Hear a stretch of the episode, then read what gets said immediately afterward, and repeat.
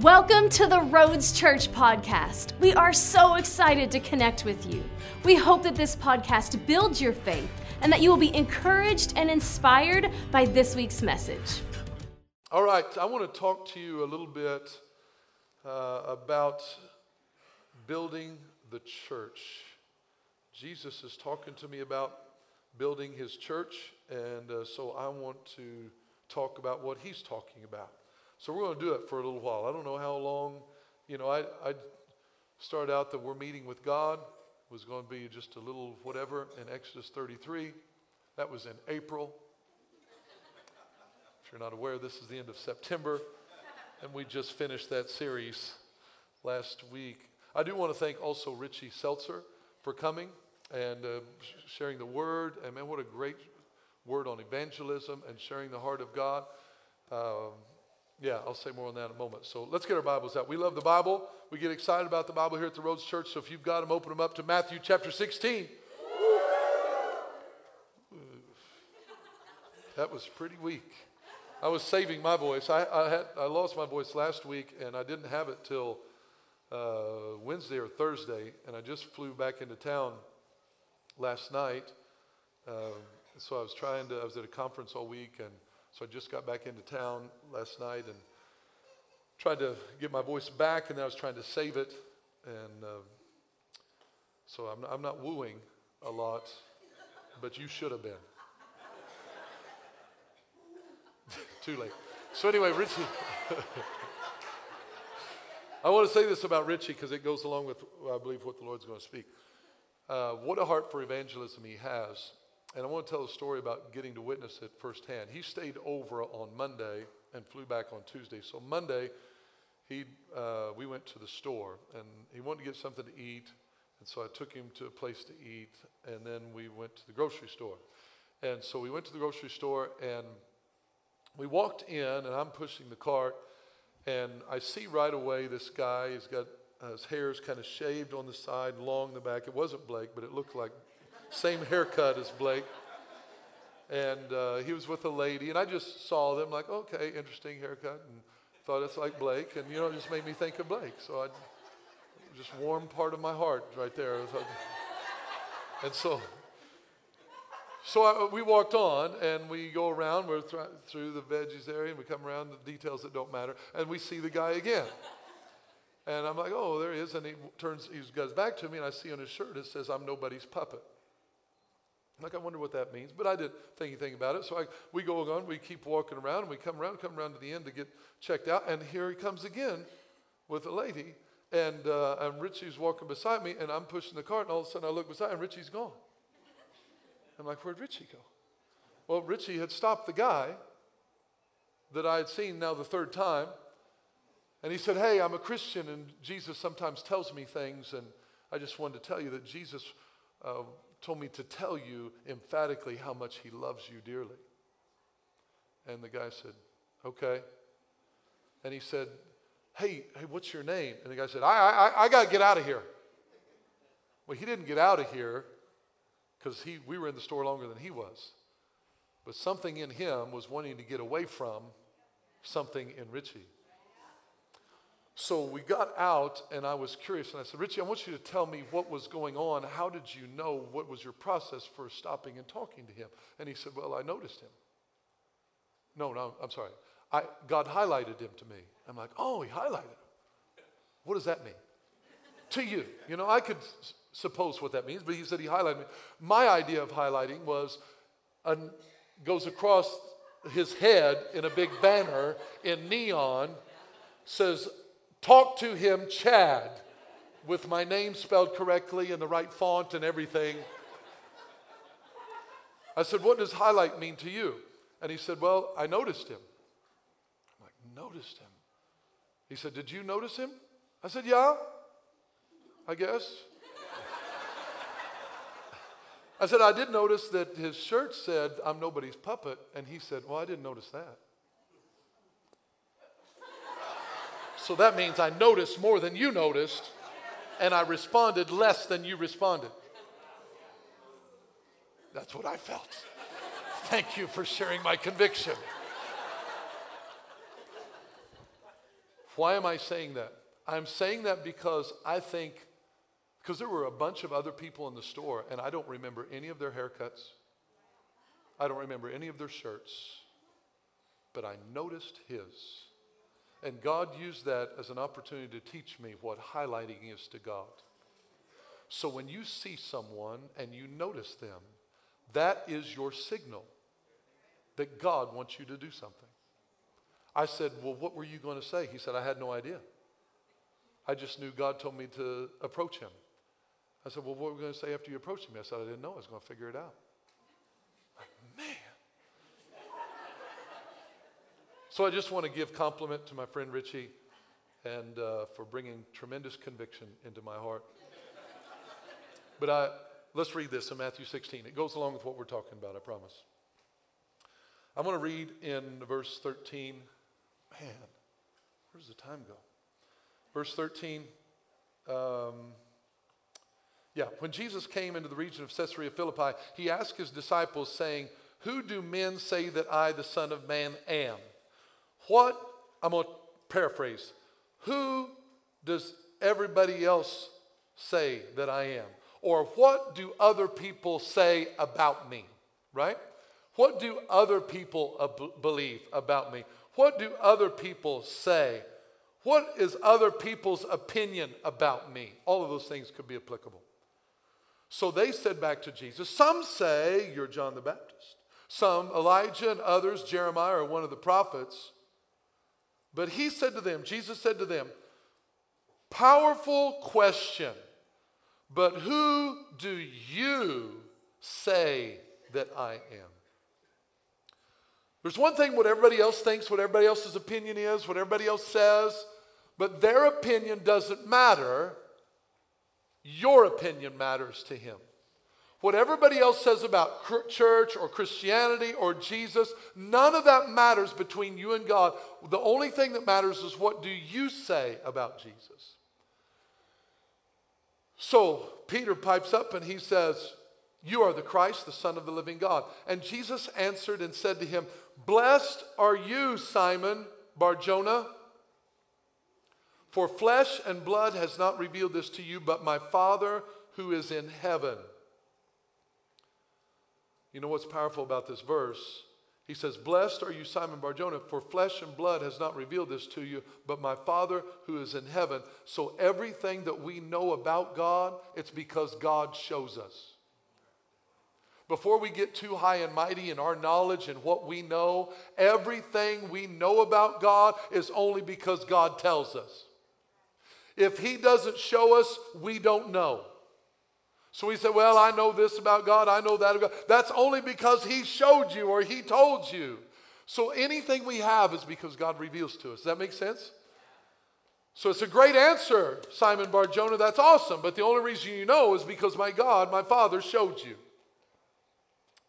So then, and I also say to you, still talking to Peter, that you are Peter and not Simon. Simon means to waver, it's fluid. Simon's fluctuates. Simon is a word that, that begins to bend or takes on. Simon speaks of something that can be, will take on the shape of something else. It's more fluid, so it contours itself to its surroundings. It flexes wherever it goes and it becomes formed by what it's close to. That's Simon. But Peter means rock. Rocks don't change shape to things around them unless they're chipped away at or something like that. So I'm going to change your name to Peter, and on this rock I will build my church, and the gates of Hades shall not prevail against it. I will build my church, and the gates of Hades will not prevail against it. Let me look at the word build here for a moment. The word build means to be a house builder, to construct or make something by combining materials and parts. So, being a builder, I will build my church means I'm going to put pieces together, I'm going to put parts together, different materials together, and we're going to construct something, take other things, make them into something different. I'm going to build it. And building speaks of a process. Everybody love processes. Yes, we love processes. We don't like processes, we like destinations. We like end results. We don't like, we want to, we like being there. We don't like going there. We like arriving, and but we don't like going. So we like to hurry up and leave so we can hurry up and get home. Can we go? Let's go. Let's go. We got to get there. We got to get there. We got to get there. We don't enjoy the journeys of things. We enjoy we enjoy the arrival of things. That's a problem in the kingdom of God.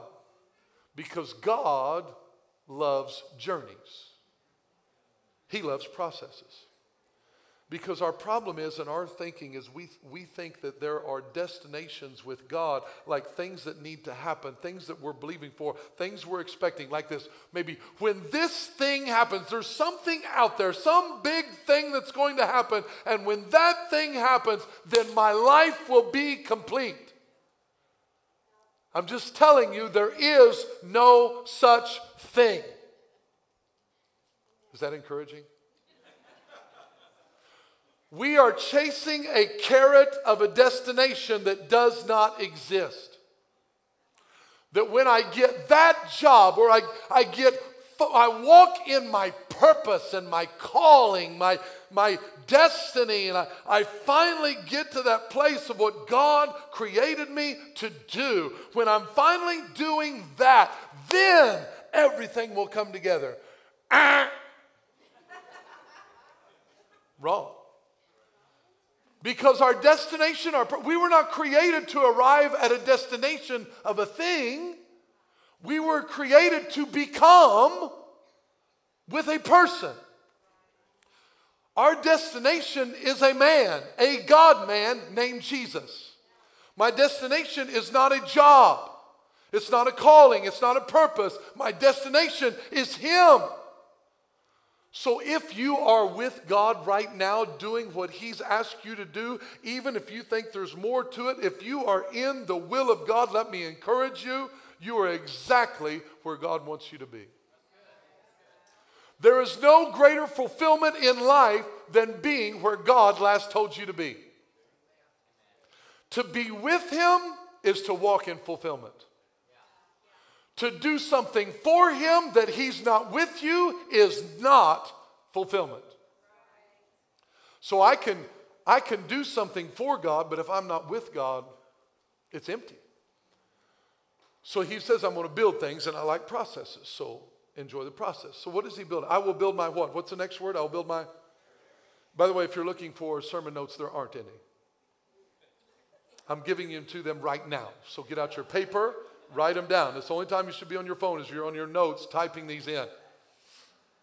There's no sermon notes on YouVersion either. I flew in yesterday I've been gone since Wednesday, so I'm giving you right off the cuff paper stuff right now. You really I will build my what what's the next word? I will build my church. Is he talking about a building? Because when we talk about church, we're talking about a building.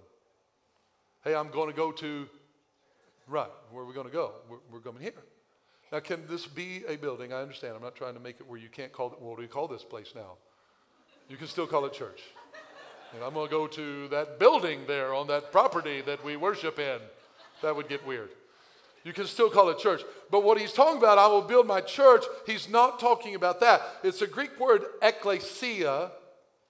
It's a Greek word that built up of two words. One, ek, which means out of or originates out of.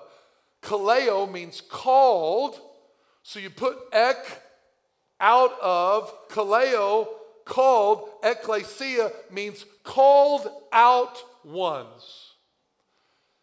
A further definition would be worded this way a assembly or a governing group of people called out to change the culture of a region to match the culture of the one who empowers them.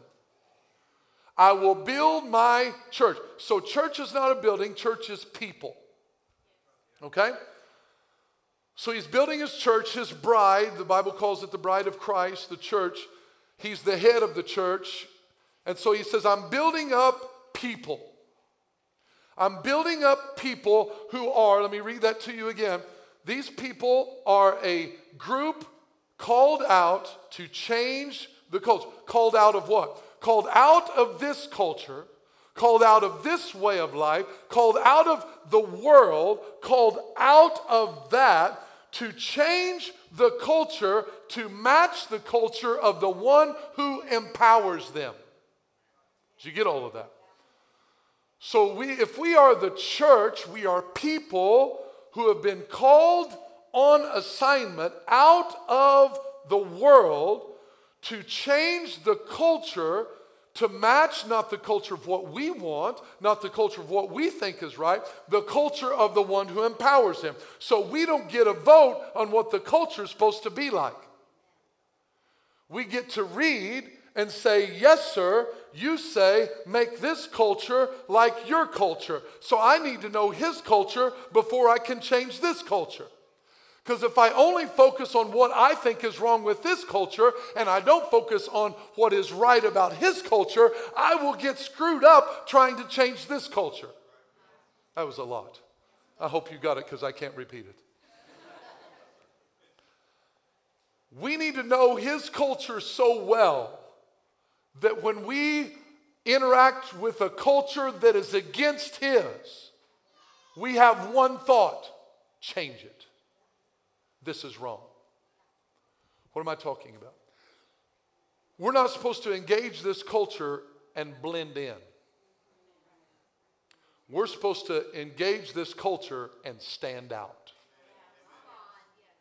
If you and I profess to be a believer, a Christian, and we don't stand out,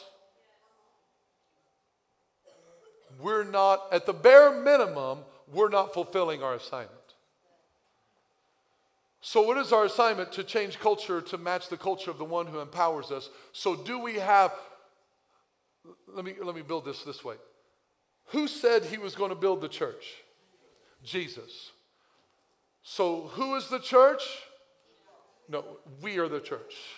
That's, Jesus is a great answer, but it's. So, Jesus is building the church. Who is the church? We are. People are the church. So, he's building the church. Now, whose culture is he building the church based on? His or ours? His. So, what the culture does, no matter how the culture evolves, it does not matter. Well, culture is changing. Who cares? Jesus is the same yesterday, today, and forever. So we don't adjust his culture because this one is changing. We bring his culture into this one and we take it and we bring it to match his. What does that look like? Do we do that by how do we do that? Let's just say, how do we do that? We do that through influence. What does influence look like? I'm glad you asked. Influence looks like when this culture spits hate at you, we take that and we're like, huh, I know this culture so well. When I experience hatred, I recognize it does not come from here. So, because I recognize it does not match the culture of the one who empowers me, my instant thought should be, should be, should be when I experience that, my job is to change it or influence it. Hatred comes at me from someone. I'm not supposed to bring hatred back. That's of that culture. I'm supposed to bring something to this culture from that culture because I'm empowered to do it. I may not want to do it but I'm empowered to do it. What am I supposed to bring? The Bible says to love those who hate you.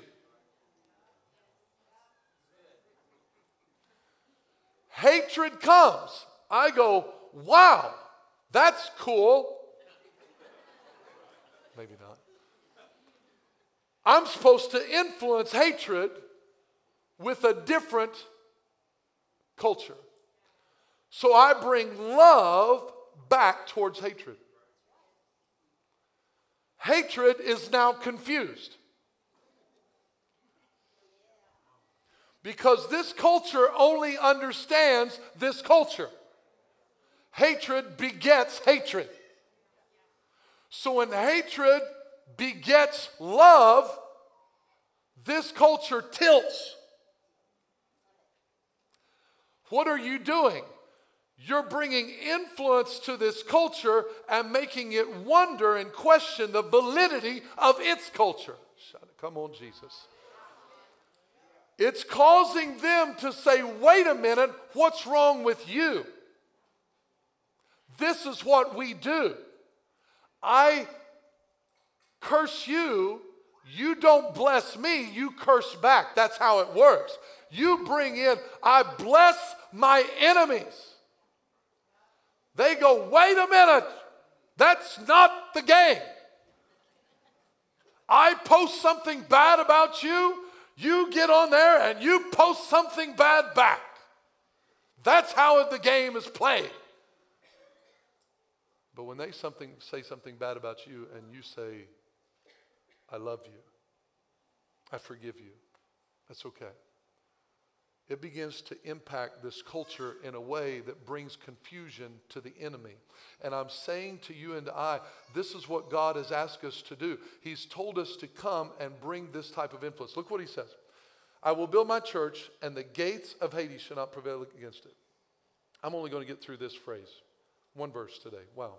I had a bunch. That's what this means. Had a bunch. But let's look at this. I will build my church. Who's building the church? Okay, I got 15, 18% of you. Who's building the church? Jesus. Jesus. That's right. That's great. 75. So Jesus is building the church. Who's the church?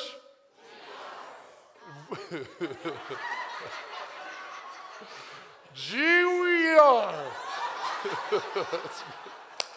Love it. That's all right. That's okay. I'd rather have participation than silence. love it, love it. So let me try to get. Maybe I should hold up a card and say, This is the answer. That's good. So, who's building the church? Who is the church? We are. That's great. So, if we're, if we're the church, why, why was I saying that? Now I forgot. Oh, yeah. And the gates. And the gates of Hades, the word gates, look at the word gate, underline it. The word gate, it's a noun. It's a noun. It's not a verb. It's a, it's a Greek word, pule. You like that word? Pule. Anybody ever stepped in pule? It's a gate. You can't step in a gate. What are you talking about? pule. What is a gate? A movable barrier in a fence Sorry, once I go off the rails, it's hard to reel it back in. A movable barrier in a fence or a wall, a door or gate used to close off entrance or exit. So, a gate. A gate is a noun, it's a thing. It's not an action, it's not a verb. And it's used to close off entrance or exit, right? Look what he says I will build my people. Remember your process. I'm a process. We're work in progress. He's building up a people and he's empowering them for an assignment to change culture. I will build my people up in such a way. I will take parts, I will take this, I will take different material. I will keep building my people. I will keep building my church so much to an extent. I will empower them, I will build them structurally, and I will fill them. So I will build them and fill them with power. So then I will release them into the culture to change culture to match my culture. And just so you know, the gates of hell, of Hades, will not prevail against you. I told you what gates means. The word prevail is a verb, and it means to overcome by superior force, to be able, to be strong enough. So let's take this out. So I'm going into the culture to change the culture. I've been empowered to change the culture, and you run into a gate. Has anyone ever been chased down and attacked by a gate? Notice what it doesn't say. Says, I will build up my church and the swords of Hades, the machine guns of Hades, the MPGs of RPGs, sorry, RPGs of the knives, the guns. There is no, we're not talking about something that's attacking me. Have you got it yet? The gates. Has anyone ever seen a gate chasing someone down, coming after them? I'm going to get you. I've never had a gate chase me down. I've never been assaulted by a gate.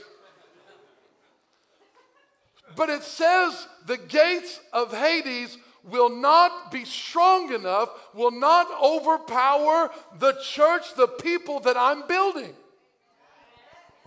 What are you saying, God? He's saying, I'm going to build up a people so much that as they go into the culture, that I've empowered them to change to match my culture as they run into gates as they run into barriers, those barriers will not be strong enough to stop them. They will not be able to stop us from entering and allowing people to exit. I'm telling you, church, we have to understand we were built for an assignment. We are the ecclesia that we're not supposed to just be in here, hide out, and wait for the rapture. As long as we just say, God, man, this world is going to hell in a handbasket, when are you going to do something about it? He's going to say, Excuse me, but I empowered you as my ecclesia to, to, not just come into a room and sing a few songs, hear a sermon, and go back to your everyday life. I empowered you to be an ecclesia in the grocery store that when I highlight someone to you, you notice them and you bring the culture of heaven to them. That when you go to school and you see someone, you see a fellow classmate, and they're down and they're discouraged in their countenance, you're like, wait a minute, that's not the countenance of heaven. What is going on? Maybe I need to talk to them. Maybe they're sad. Maybe they're, I don't know what's going on, but I'm just saying when you notice something, and God says, notice them, look, look, something, notice. Be assigned to us that we as the ecclesia are supposed to take the culture they're trapped in and bring them out. Well, I, I can't bring them out. They're, they're too deep the gates of hell will not prevail against the church that he's building. Not the church that I'm building. I'm not building the church. Jesus is building the church. It's not my church to build, it's his church. He's building us, the body of Christ. I'm part of the process. I'm not the arrival point. He's the arrival point. We're all in process. And he's building me up. And pay attention, Chad, when I'm bringing people across your path in the grocery store. Oh, yeah, sorry. But here's the part we've got to remember I'm building you up, and the gates of hell will not be able to stop you. When your child is away from God, when your parents are away from God, you've got someone else, and they're behind the gates, you go get them. The gates of hell are not going to stop you. How do you go get them? You go through them. You go get them in prayer and the Word of God. You don't go grab them by the nape of the neck and say, You're getting out of here. I'm going to you. That's probably not a good strategy. You, you get in your secret place. Is that strong? You get in your secret place and you begin to pray and you pray scriptures over them. You pray scriptures over them. You know what? Whenever you're praying scriptures, I imagine this in my mind. I, I, I, can see it right now. I imagine that as I'm praying and I'm praying scriptures over that situation, I see those gates start shaking. I see them, they're closed, but man, they're trembling. And the more I pray, the more I confess the word of God, the more I stand on the promises of God, the more they shake and the more they tremble. I believe as we pray, all of heaven is working on behalf. It's responding to the word of God that you're praying. So if you're needing a breakthrough in your life, we've got to know the master of the breakthrough. We've got to know the one, Baal Perazim. He breaks through barriers, he breaks through bondages. We got to know that the weapons of our warfare are not carnal, but they're mighty through God to pull down strongholds. So we're in this culture not to be afraid of it not to talk bad about it, to bash people. Say, listen, Lord, I thank you that you've empowered me with the culture of heaven to come amongst them and bring your culture and make it match the culture of heaven. You've been empowered to do it. We're on assignment to do it. We're at ecclesia. When you're at the office, when you're at your job, we need to be noticing a culture that does not match the one of heaven.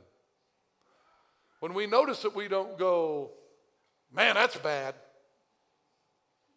This world's just terrible. We go, wait a minute, there's an opportunity. One of the things Richie said that I loved, he said, I just start, I consider people targets. Like targets. What an awesome phrase. Targets. He said, yeah. He said, once I feel like God is speaking to me, about people, he said, I just start considering everybody a target. He said, I assume they're a target before I assume they're not. Help me, Jesus. How many people do we assume that nobody's a target, but if God has a burning bush over their head, we might say, Well, I'm going to go home and pray about that and see if that's the Lord. You know, I'm, I'm just being honest. Would we be like that? Would we like, I'm up at Dairy Days last night. There's a bunch of people. If you're not familiar with Dairy Days, it's the big city. Comes alive for two days to mega proportions. There were targets everywhere. Everywhere. So I'm trying to be aware. I'm trying to take opportunities, trying to take chances, just drop some nuggets, say a few things. Say, hey, how you doing? This is what this is what God's asking us as the ecclesia to do. That we're not called to come in here. Boy, that's a good sermon, Chad. I really appreciate a good, good word. All right, let's go home. It's for you and I to have a burning desire to see the culture of this world match the culture of heaven. You're like, I can't do that. God's not asking you to do everybody, just the ones He highlights. He didn't ask us to talk to everybody in the store, it was just the one. And I asked him, I said, So what do you think was going on? He, he said, Well, um, I asked him his name because I felt like the Lord gave me more after I talked to him, but he got away. And I said, What did you feel like you got? I felt like the Lord told me that they're involved in witchcraft and that he is a, a prodigal that was raised in church and has ran away from God, and God's calling him home. I said, You got all that? I said, Yeah. But he wouldn't let me say it. So I'm like, all right, Lord, let's go for it. Let's go for it more. Let's, let's be the ecclesia. He said, I will build my church, and the gates of hell will not prevail against it. Who's the church? Who's building the church? All right. Thank you for listening to this week's message. If you enjoyed this podcast and would like to give, please visit us at theroads.church. To stay connected, follow us on Facebook and Instagram. You can also subscribe to our YouTube channel to watch our latest sermons.